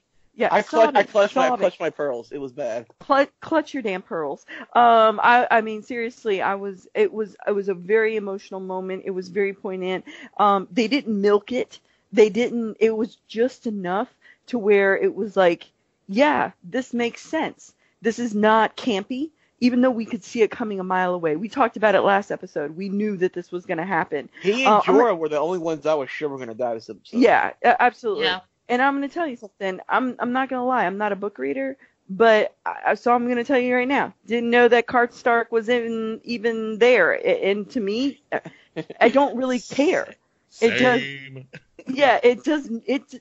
I don't care. I have no vested interest in her being alive or dead. Her and Ned Umber came in season 7 and was like, "Yay, we're going to bring our houses back." And then season 8, they're like, "No, you're dead." No, I mean, it was like one became a freaking, what was it, a shrimp scampi? No, it was like a shrimp scampi. It was like shrimp scampi kind of thing. Like, no, it was a shrimp cocktail. I did not come with that. That was Thone. That was Thone. I did not say that. You know, and then the other girl, well, like she just kind of went missed. Because like I said, I have no vested interest in her storyline because I don't know her fucking storyline. So your book readers, if you guys enjoyed that moment or did not like that moment because she died, I'm so sorry for you. But you know, Shonleys, we don't give a shit. But Theon, yes, I mean that was so good. It was so poignant. It was pitch perfect all the way through, even to the end where he is even after, like, he's been stabbed, he's on the ground, he's still trying, and you kind of almost see the Night King look down at him like, for real? Like, you're really gonna try to get up?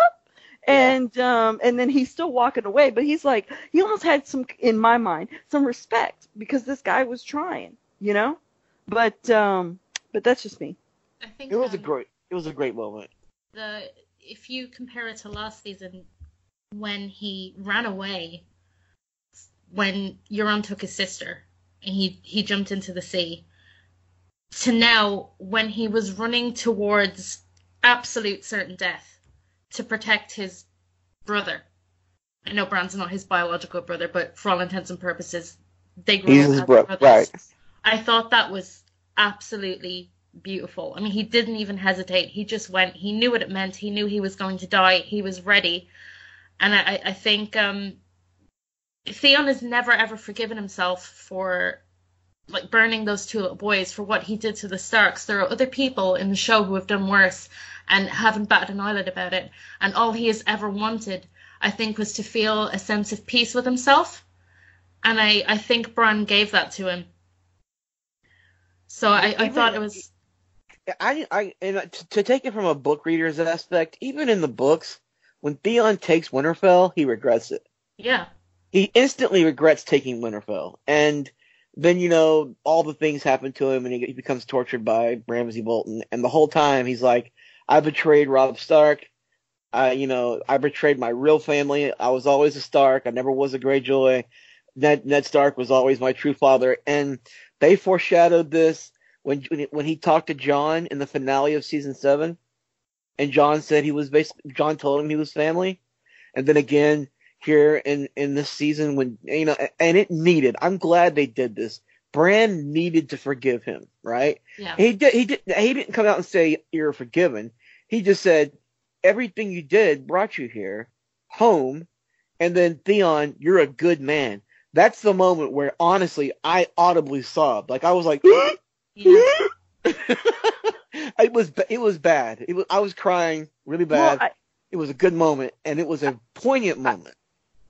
I think that, you know, also someone who, you know, had suffered under Ramsay's hand and suffered PTSD, and unfortunately Westeros doesn't have any, like, you know, psychologists to kind of talk things out and everything. You know, I think he had Sansa. You know, and I'm sure that, you know, when they were having dinner that night, not that they have to talk about it, because people who have PTSD don't necessarily have to talk about what they went through, especially if that person already kind of understands and knows what they went through. And so I just, like I said, I think it was a really great moment for him to, you know, absolve himself of. I'm getting teared up just talking about it right now, and I don't even. Anyway, you know, just seeing soldiers and people who go through traumatic events, to see them go through them through those moments. They don't really get those moments where they get told that they're still good people. And so for me, that was a really poignant moment. Yeah. Can we just give kudos to Alfie Allen as well for being one of the most sensational actors over the course of the last 8 seasons? What he's done with that character. So underrated. He's so good. Yes, he always stirs up emotion in me in his scenes. Always. Whether it was early on in the beginning where I just couldn't stand the guy, or when I felt sorry for him. Dick, or, wasn't he, Sarah? Yeah. Because I'm rewatching the earlier seasons with a friend of mine who's never seen the show, which is hilarious. He can't remember any of the names and has just come up with the most insane nicknames for people. But just watching Theon season 1 and season 2, he's such an asshole. And you write him off. You think he's going to die soon. I mean, he's nobody. He's nothing. And to build that character up to who he became at the moment of his death, first of all, was just genius writing. He has one of the best arcs I've seen in this show, alongside, like, Jaime, for example, also has a great one. But I just think a lot of it is due to Alfie and how well he sells it. Yeah, I think we disagree about a lot of things on this podcast, but I don't think anybody can disagree that Alfie Allen just did a phenomenal job throughout the series. Mediocre. No, well, I mean, actually, even you think back to like the torture scenes with Ramsay, and it's like, his just like physically convinced us that shit really fucking hurt. You know what I mean? Even just it's haunting. That, it is. Yeah, it is. Alfie Allen talked about that in the interview. He said that he would go home at the end of the day during that season.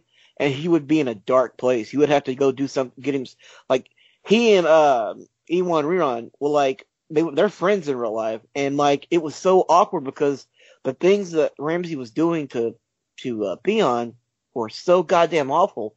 And to sell those scenes, Alfie Allen had to go into, like, he said he would think about his grandmother dying and like things that are horrible, like deaths in his family. And when he would go home, he would cry because he was fucked up. Like, he did Alfie Allen has done Heath Ledger type acting, like in the Dark Knight Joker moments. He's done that. And it's been amazing. The only thing I'll say is that I'm glad that we've only got 3 episodes left without Alfie Allen, because that guy deserves all the kudos in the world. He did a phenomenal job throughout his arc on the show, and even if you didn't like the character at some points, when he jumped in the sea, when Euron kidnapped Yara, or obviously when he betrayed the Starks, you could never fault his performance. You know what I mean? And my hat's off to the guy. I can't praise him enough. I mean, you talk about some of the main characters on the show like Danny or Jon. And I feel like acting-wise, just pure acting ability, Alfie Allen is standing above virtually everybody on the show. I agree. So I agree. Go ahead. I just think I agree. There's never been a moment where I didn't believe him. Let's talk about Jorah's final moments. Ian Glenn is a phenomenal actor. I've always loved him. He's always been the perfect Jorah Mormont. Like, the descriptions from the book, he's pretty spot on with him. Like, he's always been great. He's always been, and the fact that we joke around and call him Sir Friendzone and all that stuff, he's always been there for Daenerys when he's been in her retinue. Even whenever she kicked him out and he came back in the pit, in Daznak's pit, and saved her from a son of a harpy with a spear, like, he's always been there for Daenerys. And this final moment of him, like fighting off all the whites, right? Like, he's there fighting off all the whites, and he's getting stabbed as he's doing it. And first of all, he was already beat to fuck when he found Daenerys, right? Like, Daenerys was about to die, but Drogon left her. Her own dragon left her, and she was about to die. And I thought for a second, I told my wife, I was like, well, Danny's about to go, and this is going to be the surprise death of the episode. And here comes Jorah saving the day. And what really, I don't want to take anything away from Ian Glenn's performance, because him dying was was very, very emotional. But I want to say that Emilia Clarke sold his death. Her reaction to his death was heartbreaking. And then to have Drogon fly down and hug her, he fucking hugged her. That was emotional as fuck. It's her emotional support dragon. So. That was a kick in the teeth, like, when we were down. Like, Drogon, like, yeah, Emilia Clarke really sold that moment, and it was, her reaction was heartbreaking. And then Drogon flying down and, like, hugging her is like, really? Really? You're going to just kick us when we're down like that? We're already crying, and you're literally, like, kicking us in the teeth. But, yeah, she did sell that moment. And it was sad to see Jorah go. We all kind of knew it was going to happen this episode. I mean, he was one of the deaths we were pretty damn certain about, but still, it was a powerful scene, and credit to Emilia Clarke, who really sold it. Okay, so we've already talked about the Night King dying, and it was a brilliant moment in my opinion, and I thought it could have been harder to kill him, but I'm glad Arya brought him down. Isis, can I ask the question though? Yeah. The only thing we didn't talk about with the Night King. What do you think Arya's like standing like jump is? How many? You think she could jump a 40-inch box? You can do 60 because like that bitch got hops, man. Like she came from so high, and I know that it was. It's fine. It's of all the things to nitpick, it's a very silly thing. But I just remember being like, wow, the Night King's a lot shorter than I thought he was. She just came from dude, it's so worse up. if you watch the behind the scenes. Yeah, they have a platform. So worse. It's like literally she's like 30 yards away and she jumps across that shit like an Olympic, triple jump. Yeah. And you're just like, I mean, on the show it didn't catch me at first, but when you really watch the behind the scenes, you're like, holy shit, she literally just jumped across the entire Godswood. Yeah. Was it Macy or was it, I haven't watched behind it. Was it Macy or was it a stunt double? It was Macy. Yeah, wow. It was Macy. That's cool. Yeah, that's really cool. But let's be honest. Yeah, let's be honest though. I mean, our homegirl, she could give those people in the draft run for their money. Mm-hmm. I mean, that. The New York Jets tweeted out today that they drafted her in the 8th round. Still a better draft than the Giants' first round pick. But see. Sorry.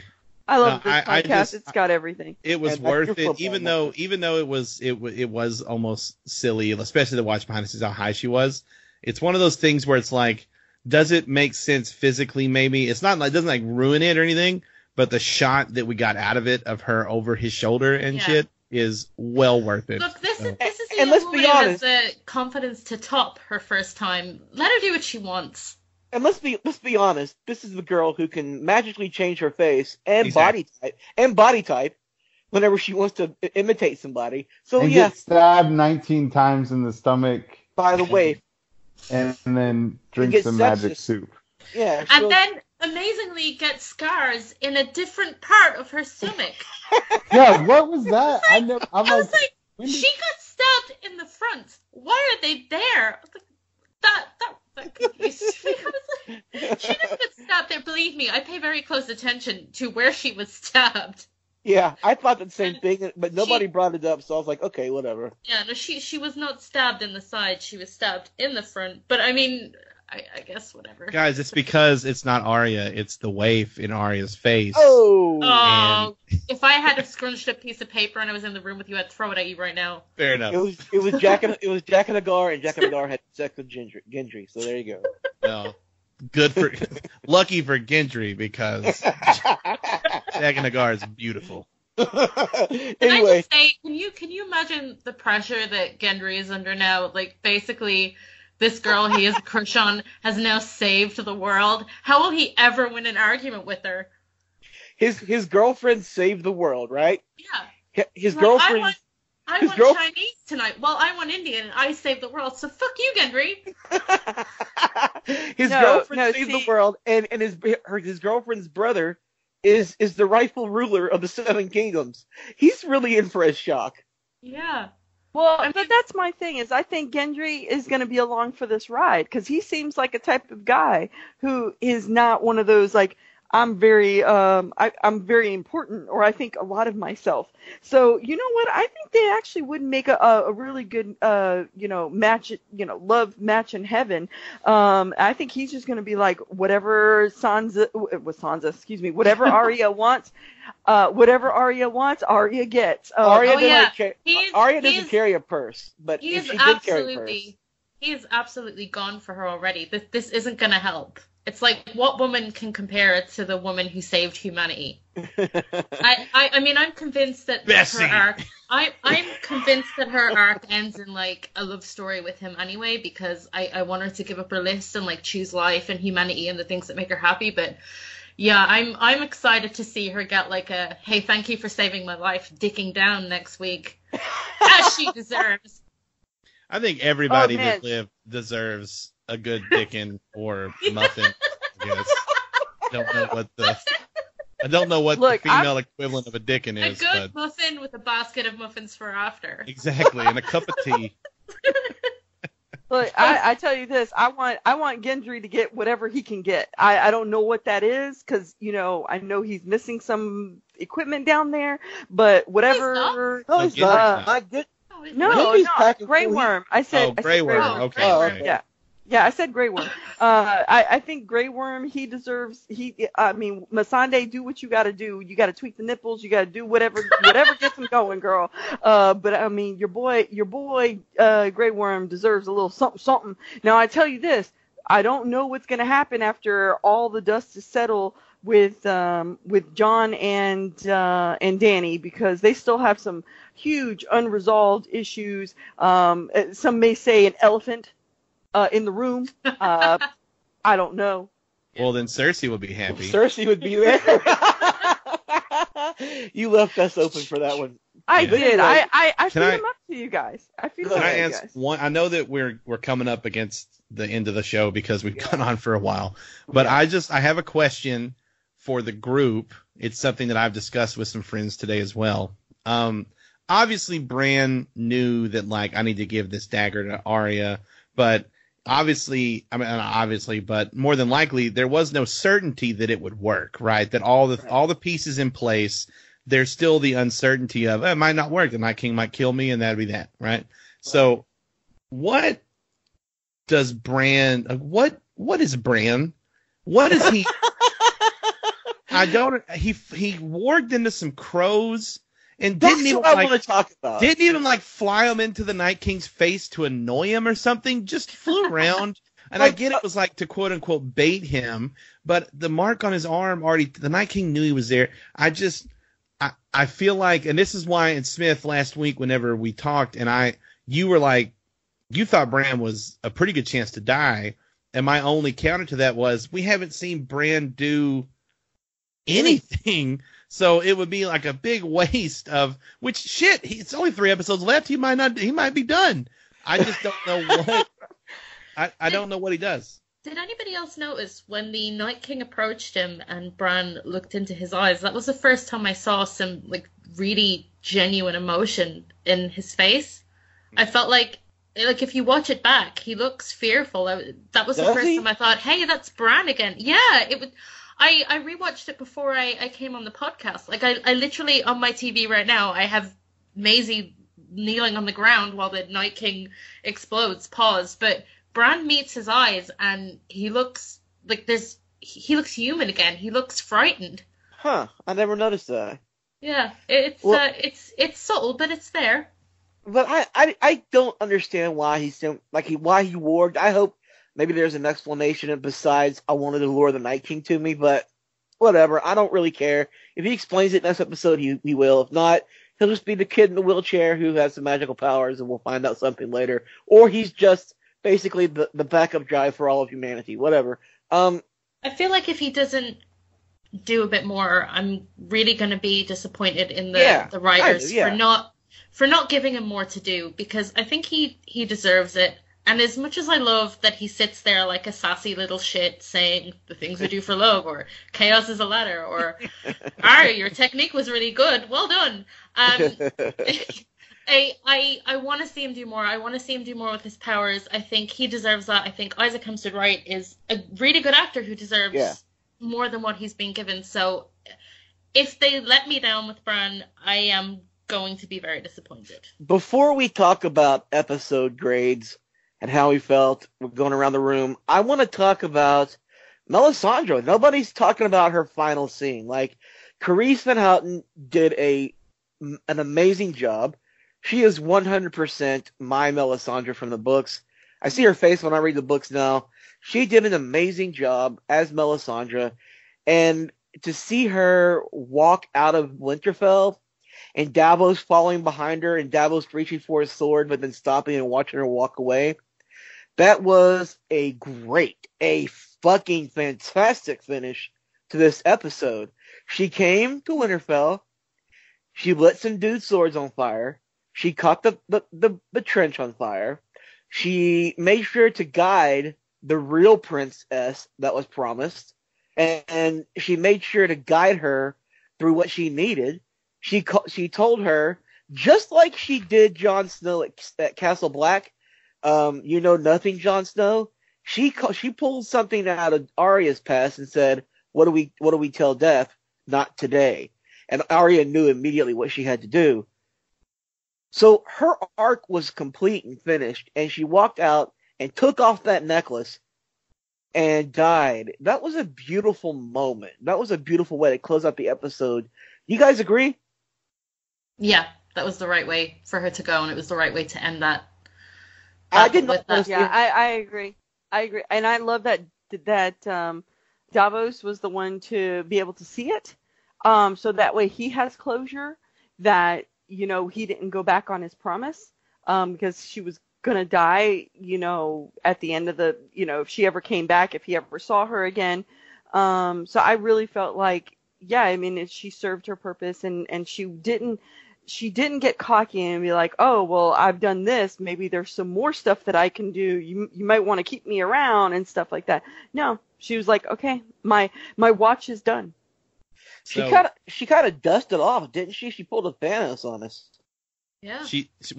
So I have a question then, and I think it really adds a lot of depth to her character, the way that she died. First of all, shout out to Virginia wolfing herself into the snow. But secondly, when Stannis died and she knew that she was wrong and she took off her necklace and was old and she went to bed. Right, like, I think, at least at the time, I thought myself, like, she's tired and she doesn't know what to do anymore, and she's like, and she had talked about how she doesn't sleep. I'm just gonna go to bed because I don't know what else to do. It seems to me more than likely now she took that necklace off and got in bed to die. Yeah. And the Lord of Light said no, and that's how she knew she still had more to play in this world, because she thought, well, I'm done. I'm dead. I don't have anything else to contribute. And she did. And this time she took her necklace off and went out and died. And Lord of Light was like, thank you. You're done. And like, that's a great point. It adds just a really to a character that was already very complicated. It adds an even deeper, richer layer to her faith, to what is the Lord of Light. If it even is the Lord of Light, if it's something bigger than that or more broad, who knows, right? Because we've seen multiple, you know, worshippers of multiple gods have magic and powers and whatever else. So who knows? But it really adds, I think, just some real richness to her character.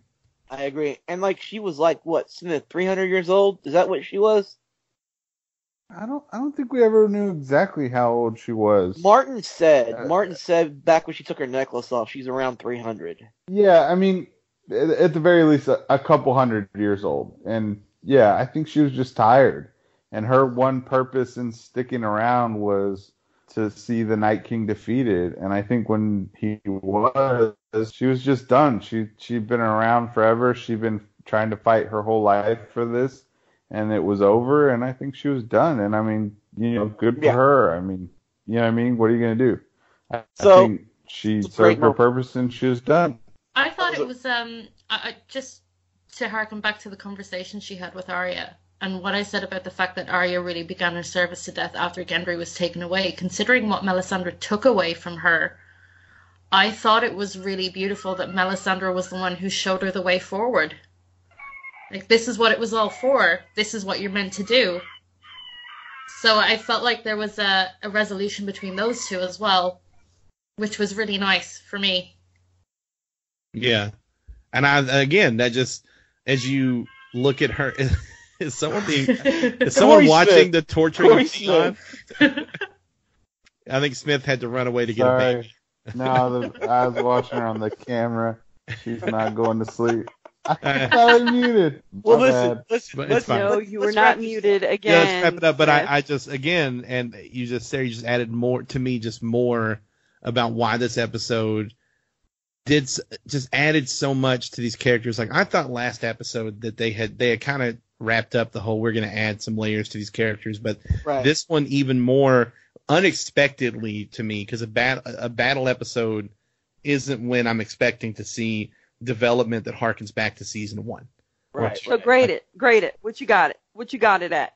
I'm gonna give it an A-, and I would give it a stronger grade if I could see the whole damn thing. Yeah. Isis, what do you have it at? I'm gonna give it an A-. I'm gonna give it an A- because of it was very dark, but also some of the pacing issues, even though I gave the reasoning where I think why we think it was a pacing issue, but I think it was actually really a choice.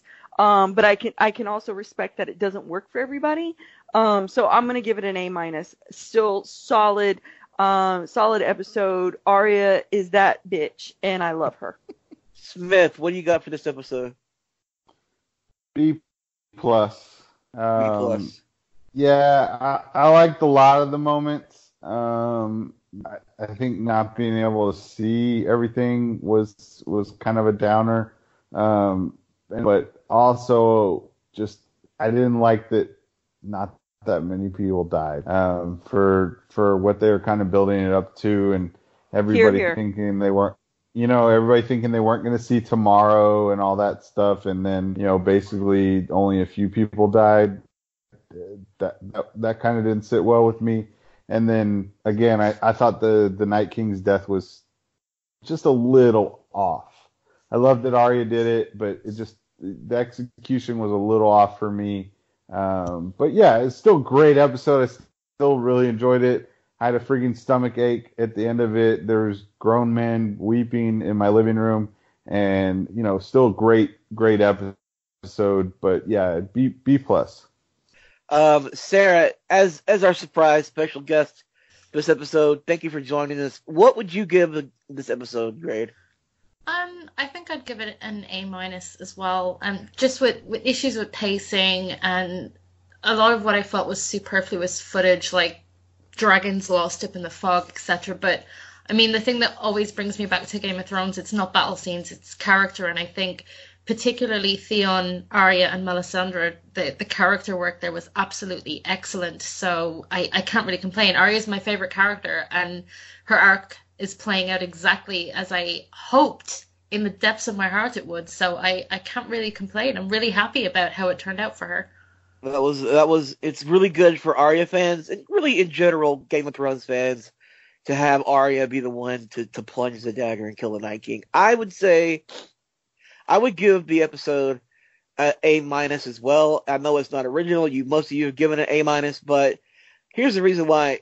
I had a problem with the pacing. I had a problem with the darkness, and but I'm willing to forgive Sapo for this, because he's coming back in episode 5, and I would put Battle of the Bastards and Hardhome ahead of this episode battle-wise, like the battle scenes. But as far as character development and interaction, that's what saved this episode. If you did not have the Theon stuff, the Jorah stuff, the Danny crying over Jorah, the Arya finding out who she is, all the Hound and Beric, all those moments, this episode wouldn't have been as good as it was to me. So I'm waiting. I'm waiting. If you take out the good shit, this episode kind of sucks. Well, I mean, it can't. stand on its own with the battle stuff. The battle stuff is not. I agree. I know what you're saying. Like, yeah.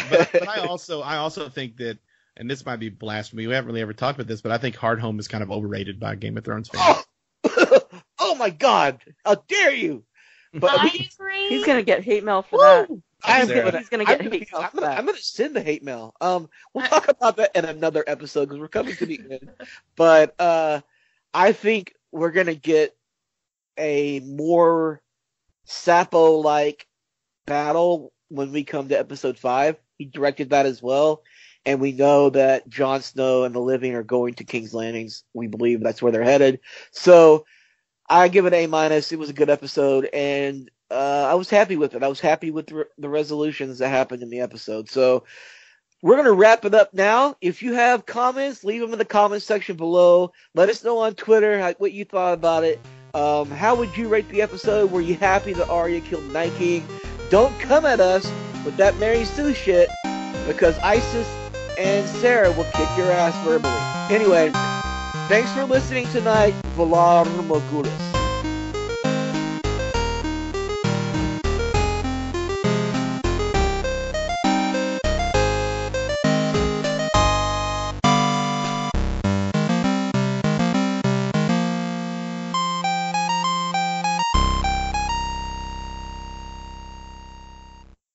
This is the story of the one. As head of maintenance at a concert hall, he knows the show must always go on. That's why he works behind the scenes, ensuring every light is working, the HVAC is humming, and his facility shines. With Grainger's supplies and solutions for every challenge he faces, plus 24/7 customer support, his venue never misses a beat. Call quickgrainger.com or just stop by. Grainger, for the ones who get it done. When you need mealtime inspiration, it's worth shopping Kroger, where you'll find over 30,000 mouthwatering choices that excite your inner foodie. And no matter what tasty choice you make, you'll enjoy our everyday low prices, plus extra ways to save, like digital coupons worth over $600 each week. You can also save up to $1 off per gallon at the pump with fuel points. More savings and more inspiring flavors make shopping Kroger worth it every time. Kroger, fresh for everyone. Fuel restrictions apply.